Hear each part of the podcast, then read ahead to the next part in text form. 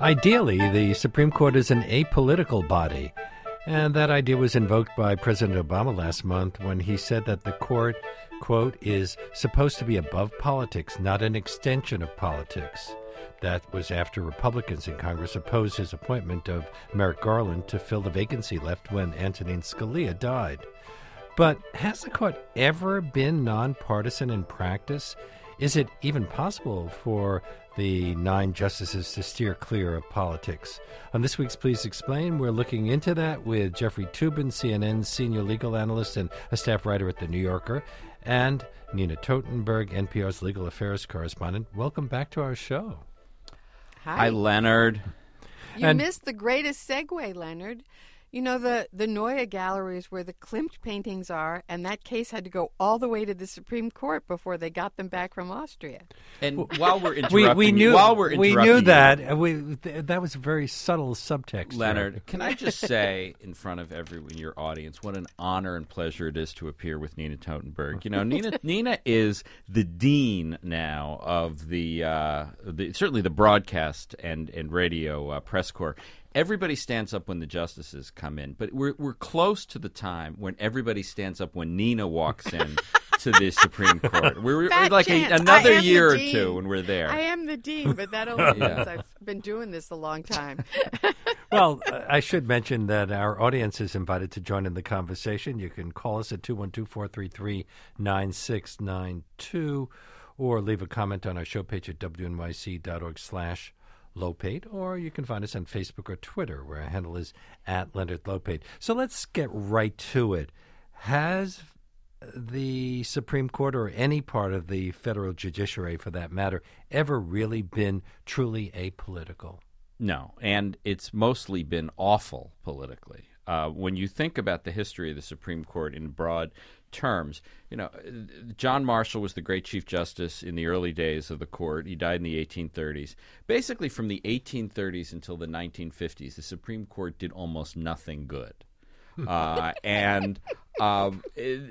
Since then, it's been a mixed bag. But you know, when you consider the kinds of issues that the Supreme Court deals with, you know, does the Constitution protect a woman's right to choose an abortion? May a university consider race and admissions? Those are as much political questions as they are legal questions, and that's how the court necessarily has to approach them. Well, I don't actually 100% agree with Jeffrey. I mean, I think his broad view of, you know, Chief Justice Marshall as the great Chief Justice, starting us off as a country with a Supreme Court that was amazingly, actually, apolitical. And he really was a genius at avoiding some of the pitfalls that we see today and a lot of the things the court does. But Nina, let her finish. Yeah, okay. I feel like this is Bernie and Hillary. Go ahead. But there is a difference between partisan and political. They are not always the same. And when I first started covering the court in basically the late 60s, early 70s, the court was very divided about some issues, like the criminal law, a lot of issues, but not all of them, and certainly not all issues, depending on who appointed them. And it was really quite different from the much more polarized court we see today. Well, when you say there's a difference between partisan and political, we often use those words interchangeably. Yeah, I was wondering, Nina, what do you mean by that? Well, partisan is you do things because you're a Republican or a Democrat. You have views that are very attuned to what the party of the president who appointed you. And history is full of people who disappointed the presidents who appointed them. It isn't that full of them at the moment, but prior to now, it was very full of them. And, you know, I think that the court right now is quite riven on the issues that Jeff mentioned. But even on those, it isn't always divided along party lines. Well, let me just quarrel with a little bit of what you said, Nina. You said partisanship means you act because you sort of want to help one side or another. I don't think the fact that we have 4 Democrats and 4 Republicans, they are acting because they want to help the Democrats or Republicans. I think they believe that the Constitution mandates a view of their work that pushes them in one direction or another. So I don't think they are sitting there thinking, well, I just want to, screw the Republicans. But they are sitting there thinking, I am the kind of person who believes that Obamacare is constitutional and therefore will vote accordingly. Well, let's go back in history. Of course, the Founding Fathers originally opposed the concept of political parties for all 3 branches of government. But when they established the federal judiciary, what kind of system did they envision? Did they hope that it was going to be totally above the political fray? Well, one of the interesting things about the Constitution is if you look at just at the length of the first 3 articles of the Constitution, Article 1, which is the powers of the legislature, is a very long list. Article 2, which is the powers of the president, is a lengthy but not as lengthy list. And Article 3 is very, very short. And I think it is somewhat ambiguous precisely the contours of what they thought of the judicial branch. Alexander Hamilton, who you may know, there's a musical about him now. Mm-hmm. He's a famous guy. He in the Federalist Papers, it's very hard. I was about to say, Jeffrey, it depends which Federalist Papers you read, well, right? That's true. But Hamilton wrote. I forgot which number it is, where he did talk about how important the judiciary would be. But that wasn't by no means universally understood by the framers, and it really took John Marshall, the great Chief Justice, to establish, most famously in Marbury versus Madison, that the Supreme Court has the last word on it. Well, that was 1803, and that case established judicial review, but it was highly controversial. Was it politically controversial at the time? I wasn't there. Nina's been covering the court for a long time, but not that long. I wasn't there. It was. I mean, we had Thomas Jefferson and James Madison opposed to judicial review. It was, but it wasn't, because he did it in such a way that it didn't cause the kind of furor that it could have. Right. I mean, the thing, and again, it gets a little esoteric when you talk about the facts of the case, but by establishing judicial review, he did not upset the particular apple cart that was before him. It was an extremely artful decision legally, but also politically. And as a consequence, in practice, how much of federal law is shaped and written by the Supreme Court? Well, it's not written by them. They interpret it. Mm. I mean, they interpret statutes, and they're interpreting words that are enacted by Congress and are the law, and they're trying to figure out what Congress meant, and if they get it wrong, Congress can change it. Or they interpret the words of the Constitution, and if Congress thinks they got it wrong, Congress can't do anything about it except pass a constitutional amendment, which is extremely difficult, and Congress can't even do that by itself. But aren't SCOTUS majority decisions binding law? Well, it depends. I mean, Nina makes an important point that I think most people are not aware of, which is the distinction between statutory decisions and constitutional decisions. Most of what the Supreme Court does, or at least a lot of it, is statutory interpretation. And they say that a Title VII of the Civil Rights Act says that certain sex discrimination cases, you have to prove X, Y, and Z. Well, there was a decision like that in the Lilly Ledbetter case. Shortly before President Obama took office, Justice Ginsburg wrote a dissenting opinion saying Congress should change the law so that it's clear this decision is incorrect. Congress did change the law. She wrote a dissent. A dissent, she right. Said, that's what she dissent, wrote a dissent that said these guys have it wrong. It's very damaging to the ability of women and other minorities to bring complaints. And Congress should make that clear so these bozos know it. That's basically what she said. Did she use the word bozo?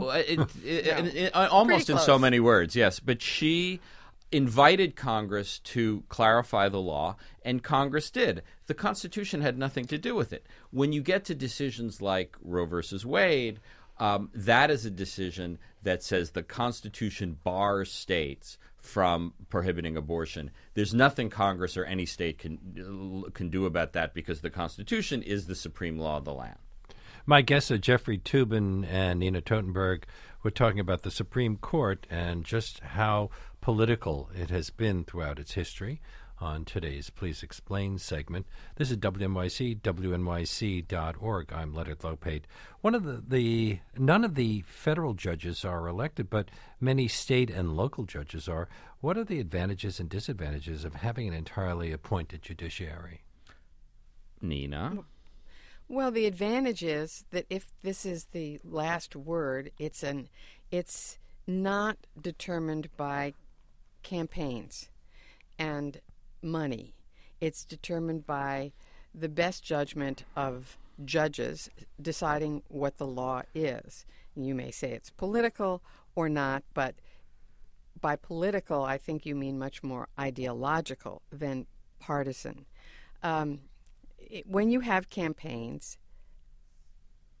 very complicated decisions are reduced these days into 30-second ads that make some judges look like they're handmaidens to hardened criminals, and they're extremely partisan campaigns, and the amount of money being spent on them by special interests is shooting up astronomically in states that have elections, which I think is the majority of states. Yeah, over 30.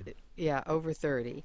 And, you know, for those of us who believe in some sense of apolitical justice, that's not, I think we think that that's not the wisest way to run a government.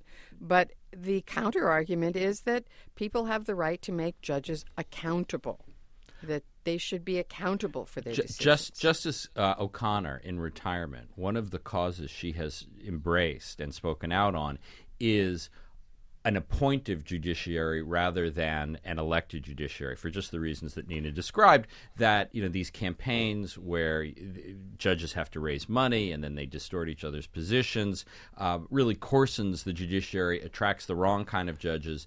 That is certainly Justice O'Connor's view, and I would think most people feel like the federal judiciary, with whatever its problems, we are all very fortunate it's appointive, not elected. But politics enters here as well. Don't many federal judgeships remain open because Congress has refused to fill them?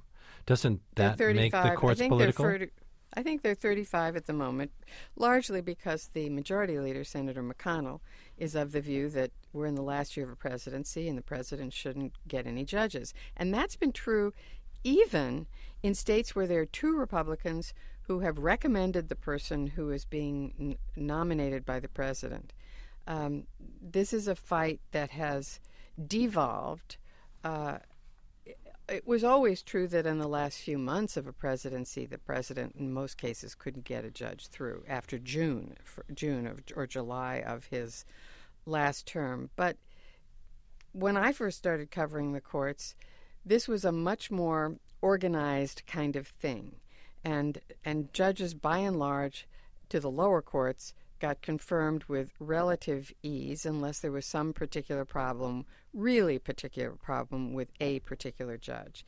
And for every time that one party or the other drags its feet or comes up with a new way to block judgeships so that the next step is worse and worse and worse.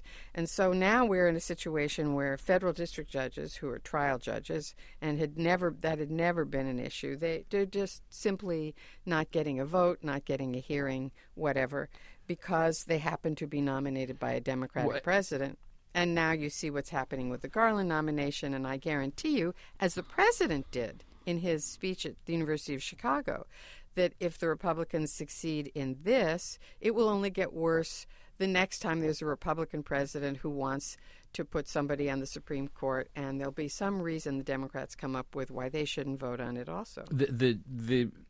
What's happening, as Nina very accurately described, is that the extreme polarization that we are so familiar with in Congress has simply transferred over to the judicial appointments process, so that there is has been virtually a blockade in the Senate since the Senate went Republican in the 2014 midterm election. But the Republicans say this all began with Robert Bork. Well, is it really the beginning? It's a little like the Middle East in that you can say that who you started it. No, you started it with the first temple in Jerusalem. I mean, there is FDR tried to sack the courts. It really does go back almost that far.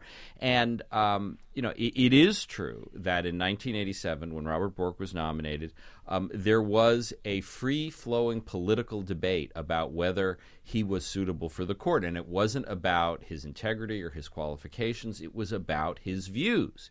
I actually think that's a good reason to have a debate. But Republicans have been bitter about that. They've been bitter about the rejection. But isn't advice and consent what the Congress is supposed to do? That would be part of the process. Well, yes, but the question of on what basis do you have advice and consent?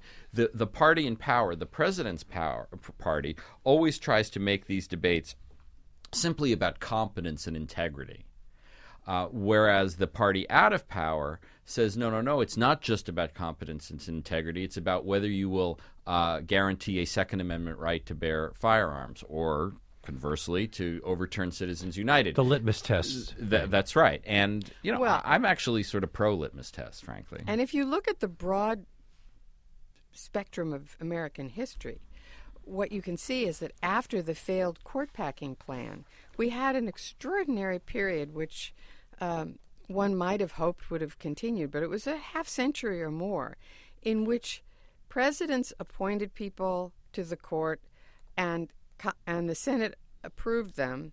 They both did it based largely on qualifications and some affinity for a particular point of view by the president. But, William Brennan, who was the court's probably most liberal member in the 60s, 70s, and 80s, he was appointed by President Eisenhower. And Eisenhower basically said, I want somebody who's a Democrat, who's Catholic, and from a northeastern state, and who's a well-regarded person. And, he got it, but he got more than he bargained for. and nobody ever really looked into what people's views were. That was considered something of a faux pas. But once they were on the court, wasn't there a move to impeach William Douglas?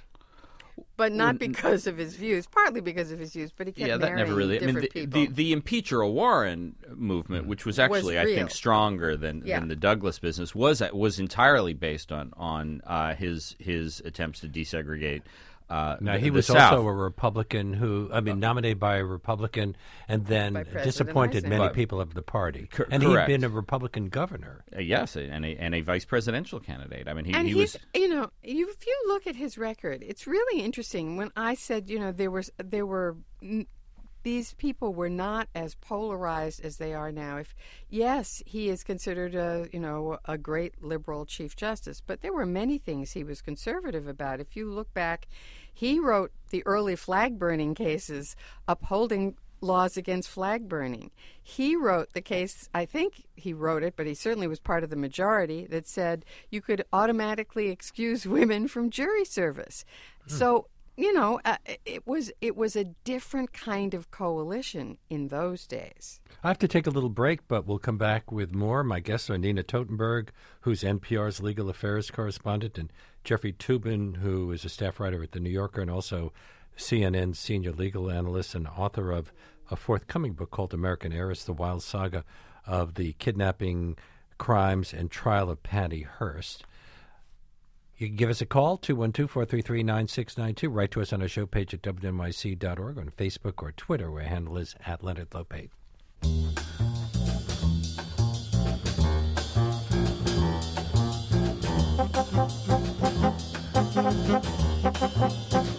We're back with Nina Totenberg, NPR's legal affairs correspondent, and Jeffrey Toobin, a New Yorker staff writer and CNN senior legal analyst. We're talking about the Supreme Court and politics on today's Please Explain. How we often hear about the swing vote on the court. Is that something that has always been there? No, not always. It depends on how the court is ideologically. In the late 60s, there were 7 liberals on the court. So there really wasn't necessarily a swing vote, at least on most cases. But once Richard Nixon had 4 appointees to the court, you did generally have a swing vote. And it was Lewis Powell for a while, then it was Sandra Day O'Connor.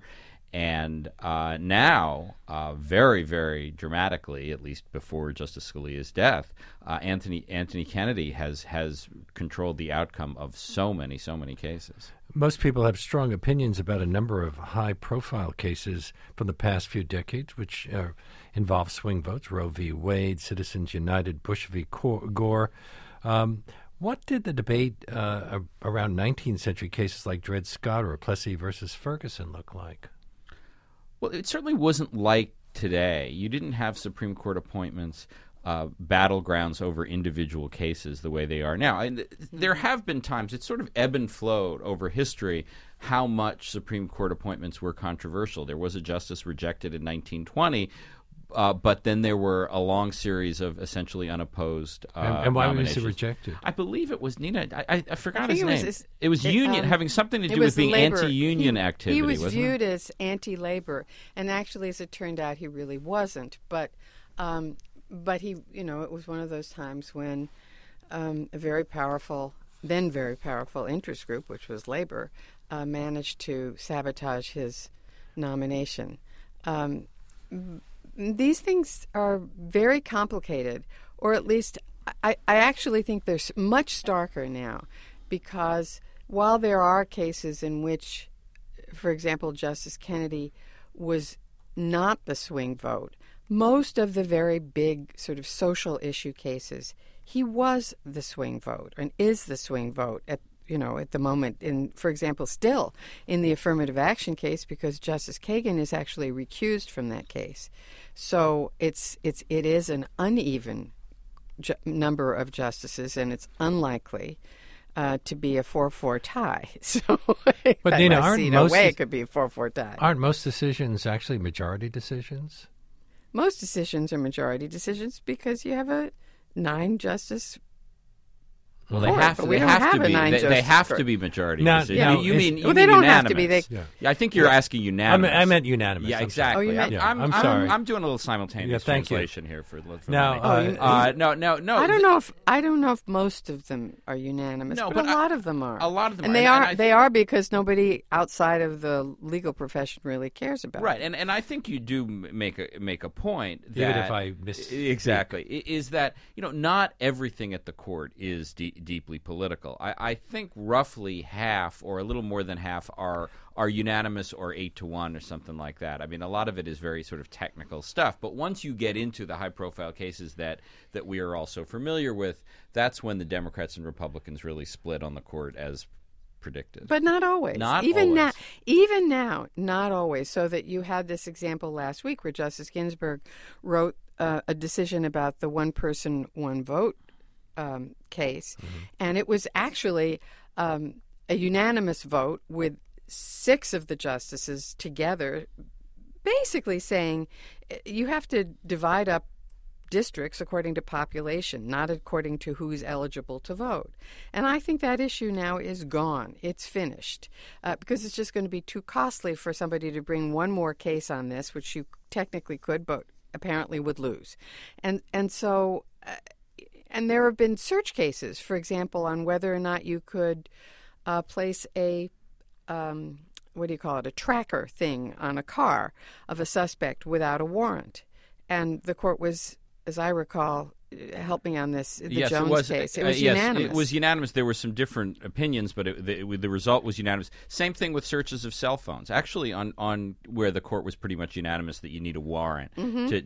to search someone's cell phone. I mean, it is true that there are some issues where the court does not break down on political lines. And Brown versus Board of Education was unanimous. Well, but that, now you're that took a lot of work. Let's go back a bit because, again, talk about politics. FDR tried to stack the court because of political reasons. Well, they were striking down his whole program. Yeah, right, yes. The whole New Deal program. Wasn't that just similar to the situation we see today? I mean, it is similar in the sense that presidents have priorities that can be obstructed or even overturned by presidential by Supreme Court action. I mean, look what might have happened if the two Obamacare cases had gone the other way. The central achievement of Barack Obama's presidency might have turned to dust. So, I mean, you can see why presidents care deeply about why who's on the court and what they do. And let's make clear to people who are not history buffs of the Supreme Court that when FDR tried to stack the court, he didn't try to fill the court's vacancies with people who he thought would agree with him. He tried to expand the number of seats on the Supreme Court, and he failed royally in that effort, not just among Republicans, but among Democrats. And that led to this period of relative quiescence. Once he got seats to fill, and I think he had 8 or 9 seats. I don't remember which. 8 seats. He eventually filled. The people who were blocking his New Deal program from becoming law were no longer on the court, and it was safe. And that was the critical issue of the day: will you defer to Congress in economic regulation so that presidents and Congresses can deal with, in this case, the Depression? And that was the signature issue of that day.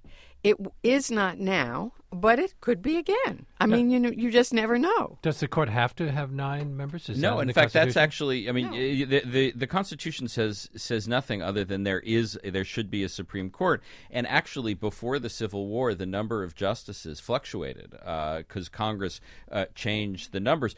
In fact, Congress hated Andrew Johnson so much, President Lincoln's successor. I don't admire him all that much myself. Well, yeah, because you haven't seen the musical. Oh no, that's a different one. When a Supreme Court justice died during Johnson's presidency, Congress just cut the number of justices on the court, so he didn't have one to fill. Ever since President Grant, it's been 9 justices, and I think one of the legacies of FDR's court-packing plan is no one is ever going to mess with the number of justices. Although it's again 8 now, which means we're going to see a number of ties. And when we see a number of ties, that means that whatever was in has already been decided by a lower court stays in effect? Yes, in that jurisdiction, in the circuit where the court decision has been made. Supreme Court decisions cover the whole country. There are 12 circuit courts of appeals, and a decision that is affirmed by an equally divided court, a 4-4 decision, it becomes the law of the land, but only in that circuit, not in the whole country. Except if what the case was seeking to do was to overturn some Supreme Court precedent, so that we had a very important labor case that was affirmed by an equally divided court, where the conservatives clearly were headed toward reversing a 30-plus-year-old precedent. And when Justice Scalia died, they lost their 5th vote. And now, depending on who fills that vacancy, that precedent, at the moment, it remains the law of the land for the whole country. And it's in jeopardy. Labor could lose an enormous amount, depending on what the vote is of the next person named to the Supreme Court, because this issue will come back.